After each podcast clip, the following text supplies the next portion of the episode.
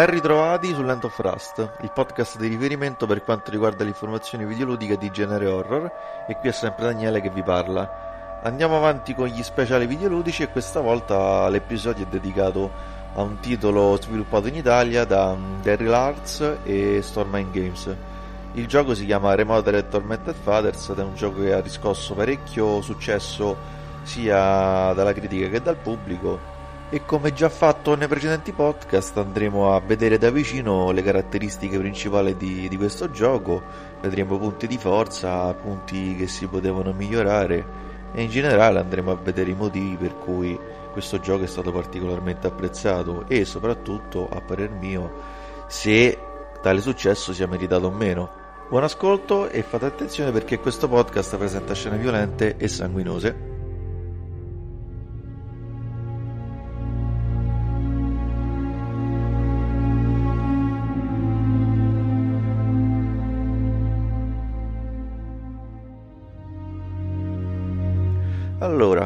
Allora, Remodeled Tormented Fathers ha origini che addirittura risalgono alla fine degli anni 2000. Per la precisione nasce nella mente di un giovane catanese appassionato di cinema e videogiochi. Il suo nome è Mario Valenti, meglio noto come Chris Derrill. All'epoca ancora un semplice studente ed è proprio tra i banchi di scuola che l'idea di Remodeled comincia a prendere forma, attraverso disegni, bozze e un piccolo soggetto di base. Tutto questo avviene in quello che probabilmente è il periodo più grigio per i survival horror, con l'epoca d'oro iniziata a fine degli anni 90 che ormai uh, andava ad esaurirsi e con il genere che, che sembrava ormai fosse destinato a estinguersi di lì a poco. Nel 2010 però avviene un episodio che rimescola le carte in tavola con l'uscita di un certo Amnesia The Dark Descent, che diventa un successo clamoroso, dando vita a una vera rivoluzione la rivoluzione dei videogiochi indie, agevolata a sua volta da Steam grazie poi al progetto Greenlight, che questo poi porterà a, alla pubblicazione di tanti videogiochi creati da, da, dalle, dalle proprie stanze, insomma, non in grandi studi di sviluppo mega costosi. E questo scenario rappresenta una spinta decisiva per, Chris Derrill, che prende la prima di una serie di decisioni, ossia trasporta quelle idee e quei disegni di Remastered in un prototipo 2D sviluppato con il tool eh, RPG Maker XP che è un tool largamente utilizzato da chi si avvicina per la prima volta nello sviluppo videoludico. Chris Derrill pubblica online un'anteprima del suo piccolo prototipo e si guadagna in poco tempo discrete attenzioni nei forum frequentati dagli appassionati di horror. L'idea insomma sembra piacere e il gioco sembra avere delle basi ben solide, ma ecco che Derrill prende la seconda importante decisione. Capisce che quel progetto doveva diventare qualcosa di più grande di un gioco 2D. Il risultato quindi è che il prototipo viene accantonato e il progettore Mothered finisce nel cassetto, ma solo temporaneamente. Questo perché per quanto ambizioso Chris Derrill capisce che per arrivare a sviluppare il progetto di tutta una vita doveva farsi le ossa e acquisire esperienza sul campo, quella dell'industria videoludica, una volta terminata l'università riesce a partecipare a diversi progetti internazionali, tra questi quelli degni di nota sono Forgotten Memories alla regia artistica per i canadesi Psychos Interactive e Nightcry con i giapponesi Nudemaker, dove ha la possibilità di lavorare con professionisti del settore quale Ifumi Kono, creatore di Clock Tower, Masahiro Ito, monster designer di Silent Hill e Takashi Shimizu, regista di The Grudge, Forgotten Memories e Nightcry non diventeranno campioni d'incasso, ma in compenso l'esperienza si rivela fruttifera per Chris Derrill, che di lì a poco farà la sua terza importante decisione: recuperare il progetto Remothered, creare un'etichetta di sviluppo propria, la Derrill Arts, e collaborare con un team di sviluppo, i neonati Stormine Games, originari proprio della città di Catania. I lavori su Remothered partono a tutti gli effetti verso il, il 2015 e in circa un paio d'anni prende definitivamente vita quello che sarà il primo episodio di una trilogia, Remodeled Tormented Fathers, il quale viene prima pubblicato su Steam a fine 2017 in accesso anticipato, per poi essere pubblicato in versione definitiva a gennaio 2018. Infine uscirà successivamente su console PlayStation 4 Xbox One in estate 2018 e su Nintendo Switch ad agosto 2019.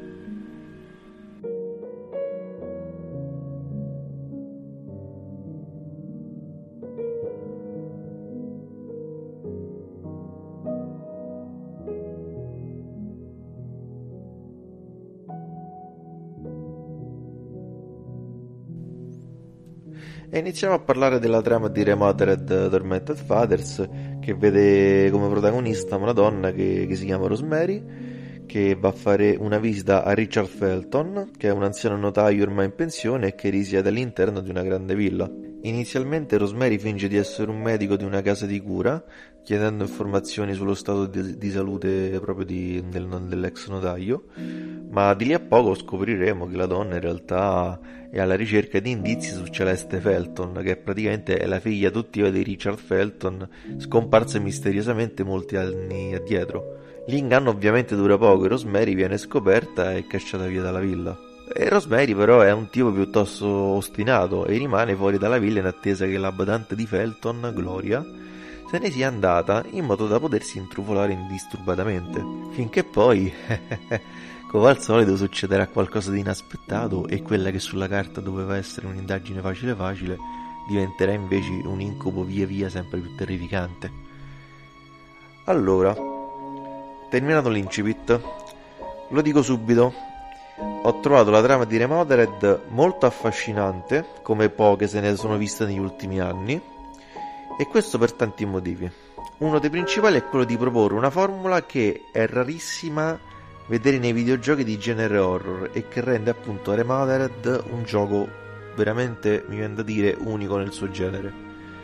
Questa formula riguarda lo sviluppo di una vera e propria messa in scena cinematografica. Che cosa, cosa intendo dire? Che la villa non è un environment, ma è un set. E il cast non sono dei modelli che vengono animati tramite script di codice, ma sono attori. E idem per le inquadrature che vengono effettuate con la, con la sensazione che, che ci sia una vera macchina da presa e non che venga mossa tramite degli algoritmi. Approfondendo ulteriormente questo concetto, il vero successo di Chris Derrill su Remothered, secondo me, non è stato quello di lavorare semplicemente sul gioco, ma è stato proprio quello di trasportare se stesso all'interno del gioco, dirigendolo esattamente come se si trattasse di un film. E il risultato è un'esperienza fortemente cinematografica con una gran moltitudine di influenze, a partire sicuramente, ovvio, da Rosemary's Baby di Polanski, passando poi per Hitchcock, mm, viene in mente Psycho chiaramente, ma anche registi di culto nostrani come Lucio Fulci eh, e Avati e in minima parte anche un pizzico di Dario Argento, soprattutto quello del primo periodo, quello insomma di Quattro mosche di velluto grigio e Il gatto a nove code.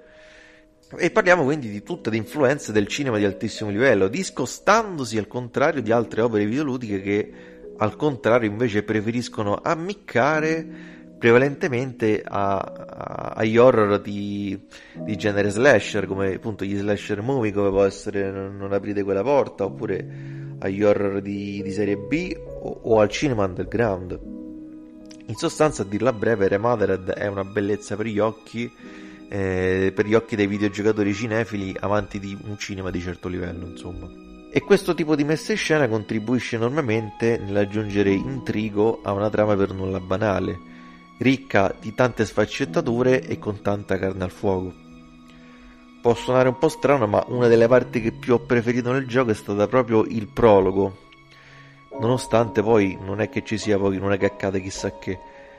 Ma però mi è piaciuto perché non è un avviolento, come potrebbe accadere in qualsiasi altra opera. In genere spesso c'è un gioco che parte, c'è un prologo dove parte abbastanza lento perché comunque il, ci sono dei tempi fisiologici che riguarda la presentazione dei personaggi, la presentazione del contesto e, e, la presentazione anche dei vari elementi che andranno poi a costituire il canovaccio della trama.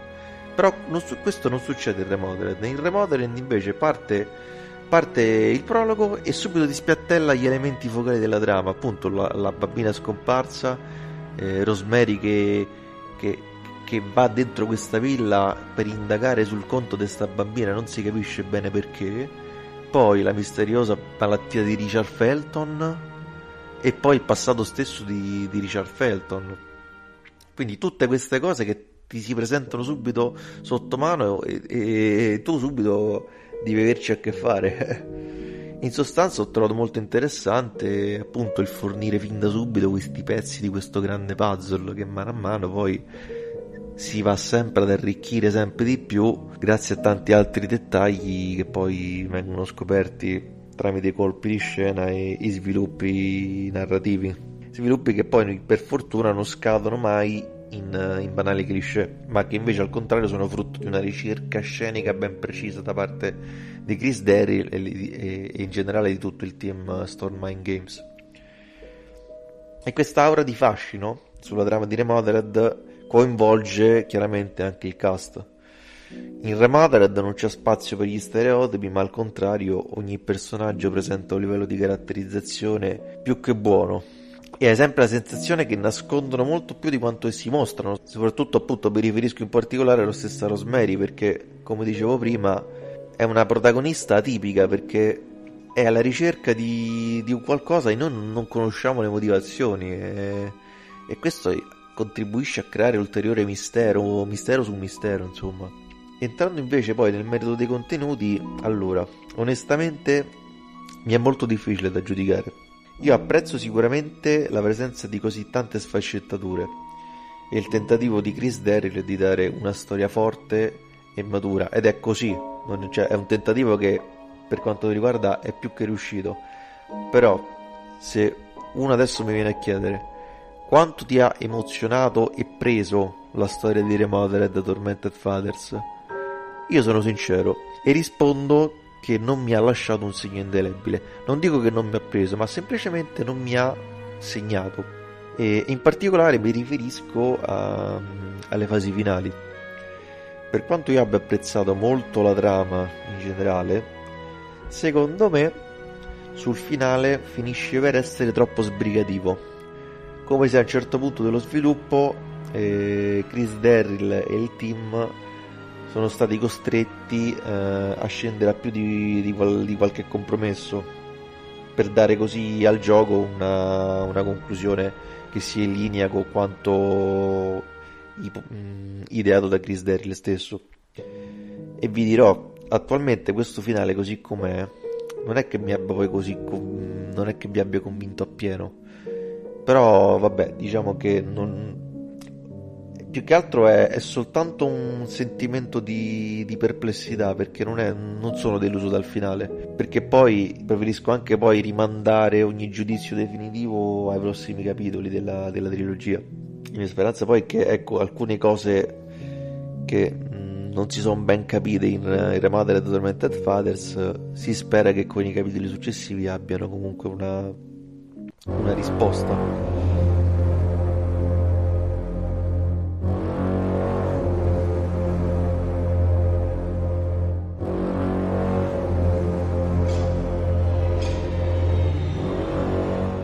Allora, ho detto in precedenza che Remodeled ha un'influenza cinematografica pesantissima e con rimandi a diversi autori. Dal punto di vista puramente della giocabilità non puoi giocare a Remodeled senza pensare irrimediabilmente a un solo nome, che è irrimediabilmente appunto Clock Tower. In quanto le meccaniche, le meccaniche di gioco non ci giriamo attorno, sono proprio quelle, quelle del classico degli horror di genere hide and seek, in cui il nostro alter ego è fortemente vulnerabile ed è in preda ad un avversario crudele da cui è impossibile difendersi. Ecco, l'unica opzione possibile è quella di scappare a gambe levate alla ricerca di un nascondiglio sicuro. Parliamo di meccaniche che in un gioco in terza persona erano praticamente scomparse dalla circolazione. L'ultimo tentativo era stato proprio Night Cry di Newdmaker, dove ci lavora lo stesso Chris Daryl, ma fu un flop allucinante perché comunque era afflitto da un sistema di controllo poco poco raffinato e abbastanza punitivo.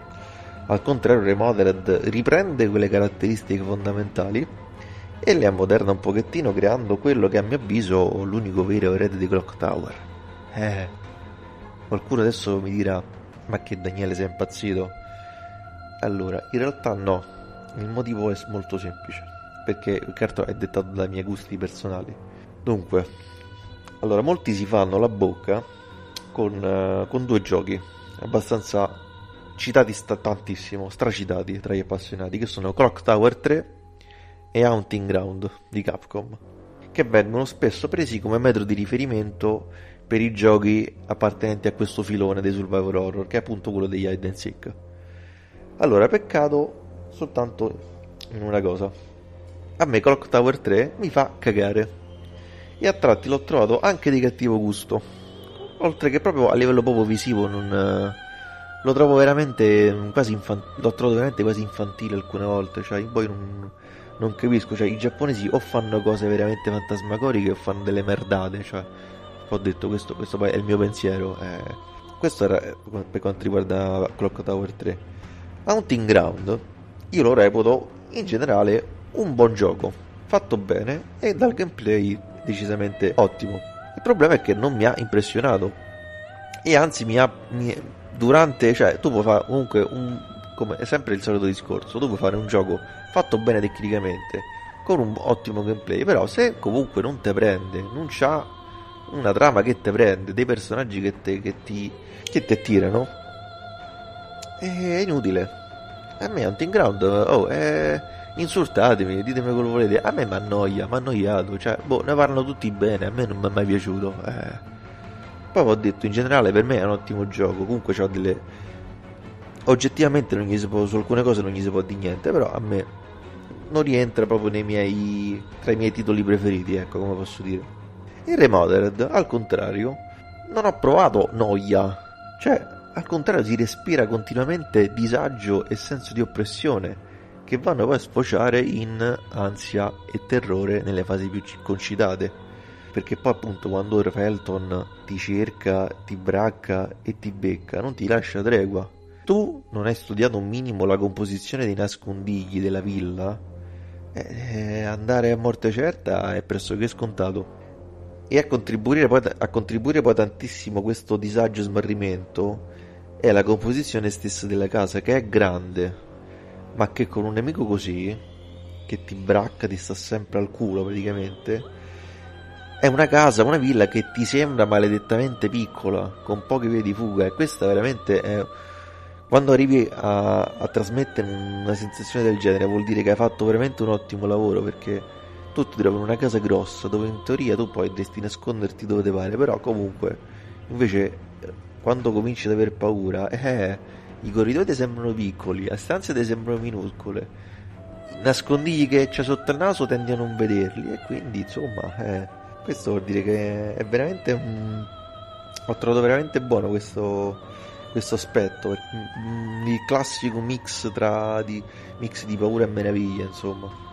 E poi l'aspetto di Casa Felton appunto è sempre minaccioso, cioè tu comunque anche quando Felton non ti becca e comunque tu stai sempre là perché è tutto buio, non si vede niente, cioè non sai bene dove, dove, andare a parare, poi appunto ecco stai preso che non sai, devi andare a cercare un oggetto, non sai dove cacchio si trova, come usarlo, eccetera, e insomma, poi non puoi camminare che magari ogni tanto senti qualche scricchiolo, qualche rumore di fondo, e quindi dice, lì c'è di nuovo l'ansia che sale, non sai quindi se, se Felton c'è o non c'è, quindi insomma tutta una serie di di paranoie che ti si creano in testa. E insomma, quando comunque eh, il solito, la solita tempesta emozionale che ti si scatena giochi, nei giochi survival, insomma, quelli fatti bene, che vedevo dire. Eh. E il gioco comunque poi trizza tantissimo l'occhio a un pubblico dannatamente hardcore. D'altronde quello che vi ho raccontato prima chiaramente non è per deboli di cuore, si è capito e, ed era da mettere hardcore per il fatto che poi non ci sono checkpoint automatici e quindi tu devi andare a salvare la partita solamente andando negli specchi con, con il metronomo e soprattutto nella prima parte del gioco è abbastanza frequente poi che saremo costretti a spostarci da un piano all'altro della casa per poter, procedere, per poter procedere insomma per poter sbloccare e chiaramente ci saranno degli enigmi ambientali che noi per risolvere dovremo andare dovremmo andare da, da, un piano all'altro, insomma, e Ferton in, in mezzo, chiaramente, sempre rompe le palle.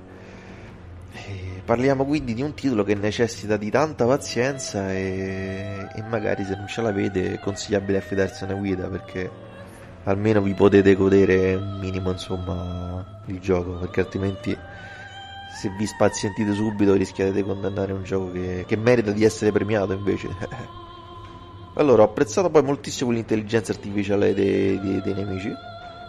Eh, ho detto nemici, ho detto Felton, quindi insomma, questo fa capire che insomma poi la, la trama si sviluppa ulteriormente. E insomma, dicevo, l'intelligenza, arti- l'intelligenza, artificiale è ben fatta, soprattutto perché non è per nulla scriptata, cioè comunque non è che i, i nemici si spostano in binari preimpostati, fanno il giro tondo del cacchio, già scriptato, insomma. Invece al contrario, comunque, eh, i nemici seguono dei percorsi che comunque cambiano in modo imprevedibile, quindi questo significa che il gioco riesce sempre a fornire una dose di adrenalina non indifferente e, e questo chiaramente ne giova l'esperienza, l'esperienza in sé. E un'altra scelta da me molto apprezzata poi è, è la possibilità di potersi difendere un minimo tramite l'utilizzo degli oggetti eh, che, che, che, si trovano all'interno della, della casa. E questo perché chiaramente l'ho trovata bu- una buona cosa perché nel mio nel mio scena- mondo ideale survival horror io metterei sempre e comunque la possibilità al protagonista di sapersi difendere almeno un minimo perché comunque vai anche ad esaltare un, quella che è una situazione disperata che è tipica del genere. Perché chiaramente poi il survival horror è anche una lotta e chiaramente la lotta deve essere da, da ambo le parti insomma sia dal, dal bene che dal male. Una cosa che invece ho apprezzato un pochino meno il lancio dell'oggetto sia per poterti difendere ma anche per poter fare, fare un diversivo. Più che altro per come è stata implementata perché l'ho trovata abbastanza macchinosa. Per carità, a volte la macchinosità, abbiamo visto in passato che gameplay macchinosi hanno contribuito, hanno contribuito ad esaltare ulteriormente la fragilità del protagonista. Però, boh, secondo me in questo caso il concetto macchinosità uguale fragilità mm, non è, non è ben bilanciato e avrei provato a implementarla un pochino meglio. Però vabbè, niente di grave, insomma, tanto il rimedio c'è, basta non usarlo e non l'ho usato, quindi mi sono goduto al meglio l'esperienza, tutto qua. E abbastanza bene la sfida ludica in generale, poi come vi dicevo prima, la sfida ludica consiste soprattutto nelle, negli enigmi ambientali, oltre che ovviamente a fuggire da Felton. Eh, quindi devi andare da un, da un punto A che potrebbe stare nel terzo piano verso un punto B che potrebbe stare al pia- nei sotterranei dove magari trovi un oggetto da usare in un punto C che sta da un'altra parte ancora. E chiaramente tra, tra un punto e l'altro c'è sempre lo stalker che non ti lascia respiro.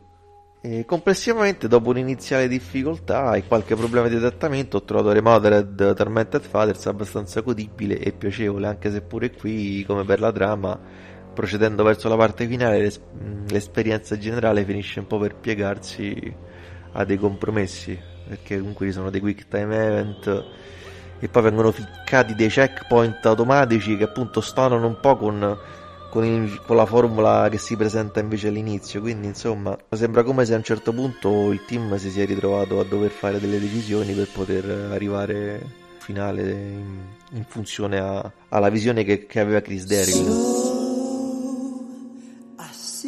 Daryl e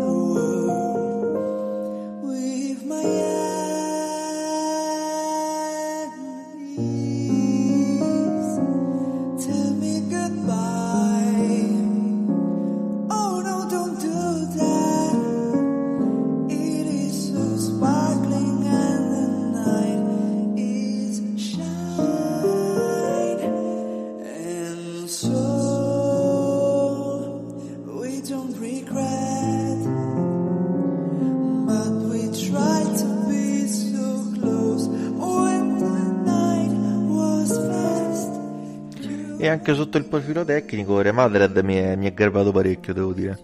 La villa è fatta benissimo proprio bene bene bene. E come dicevo all'inizio la messa in scena degli asset di gioco quindi proprio degli, degli oggetti di gioco insomma è davvero molto curata. Così come anche la resa visiva nel suo complesso grazie a diverse aree che si devono affrontare completamente al buio o comunque con poca illuminazione contribuendo quindi enormemente a mettere in piedi un'atmosfera veramente di ottimo livello insomma. E qualche riserva in più invece la trovo invece sui personaggi che seppur in generale sono ben rappresentati spesso si perdono in animazioni a volte un po' troppo legnose ma d'altronde questo, questo delle animazioni è una croce tipica delle, delle produzioni indie e spesso si trova in fondo alla to-do list degli sviluppatori quindi. Insomma non condanno di certo gli Stormline Games per questo perché poi come dico sempre questi sono aspetti che mi interessano fino a un certo punto, eh, lasciamo, lasciamo poco perdere, insomma. E sempre sui personaggi ho nutrito qualche perplessità sui loro visi, mi spiego. Cioè, Rosemary dovrebbe essere una donna di circa 35 anni. E il problema è che io la guardo e mi pare che invece ce ne ha 50. Poi però ho pensato un paio di cose. La prima cosa è che pure nella realtà ci sono tante persone che magari hanno talmente poca cura di se stesse che finiscono per dimostrare più anni della loro età effettiva. E la seconda cosa che ho pensato invece è stata ma fammi vedere quanti anni aveva Jodie Foster quando ha girato Il silenzio degli innocenti. Infatti se andate a rivedere Jodie Foster nel silenzio, in Il silenzio degli innocenti è praticamente identica a Rosemary Reed, proprio identica impressionante. E Chris Daryl in realtà ha, ha negato che il riferimento, dice in un'intervista ha detto che è stata una cosa puramente casuale. Boh, io ho trovato impressionante la somiglianza. Beh, comunque sono andato a controllare Jodie Foster quanti anni avesse e aveva poco meno di 30 anni. Eppure lì invece in quel film pare che ne avesse morti di più, insomma. Quindi, quindi insomma, dimostrazione che questa dei visi un po' strani, è una critica ma anche una non critica al tempo stesso, eh. quindi lasciamo perdere anche qui insomma. E a concludere molto molto bene la colonna sonora, che in certi punti per classe ed eleganza mi ha fatto venire in mente un altro gioco che lo stesso Darryl ha citato come altra fonte di ispirazione, e cioè quel gran capolavoro che è Rule of. E complimenti quindi alla compositrice giapponese Nobuko Toda e, e a Luca Balboni perché una colonna sonora ispirata rappresenta a mio avviso un elemento capace di rendere il gioco iconico e riconoscibile anche negli anni a venire.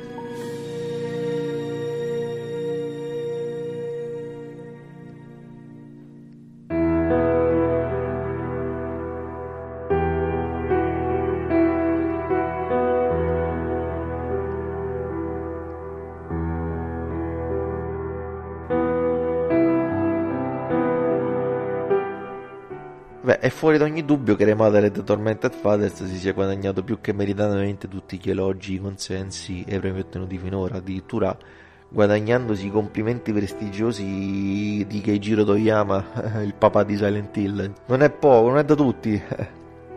cioè, parliamo di un titolo unico nel suo genere, fatto con tanta passione, ma al tempo stesso anche fatto con un livello di professionalità che difficilmente si trova in produzioni indipendenti specie se italiane poi, dato che in Italia come sapete un'industria dei videogames praticamente non esiste. Al di là quindi di qualche cosetta che non mi ha convinto appieno, faccio i più sinceri complimenti a Chris Darryl e a tutta Stormline Games. Ma veramente, cioè poi a Chris Darryl e poi soprattutto che aveva questo progetto veramente da, da, da più di dieci anni e lui veramente co- ha insistito e e ha lottato per, per inseguire un sogno che, che, è riuscito a raggiungere, veramente complimenti. E ovviamente aspetto con grande fiducia il secondo capitolo della trilogia e, che ricordo si chiama Broken Porcelain e che uscirà nel corso di, di quest'estate. Questo speciale termina qui, se volete lasciare un commento come al solito potete andare sulla pagina Facebook di Land of Rust o sull'account Twitter chiocciola Land of Rust. Grazie per l'ascolto e al prossimo podcast. Ciao!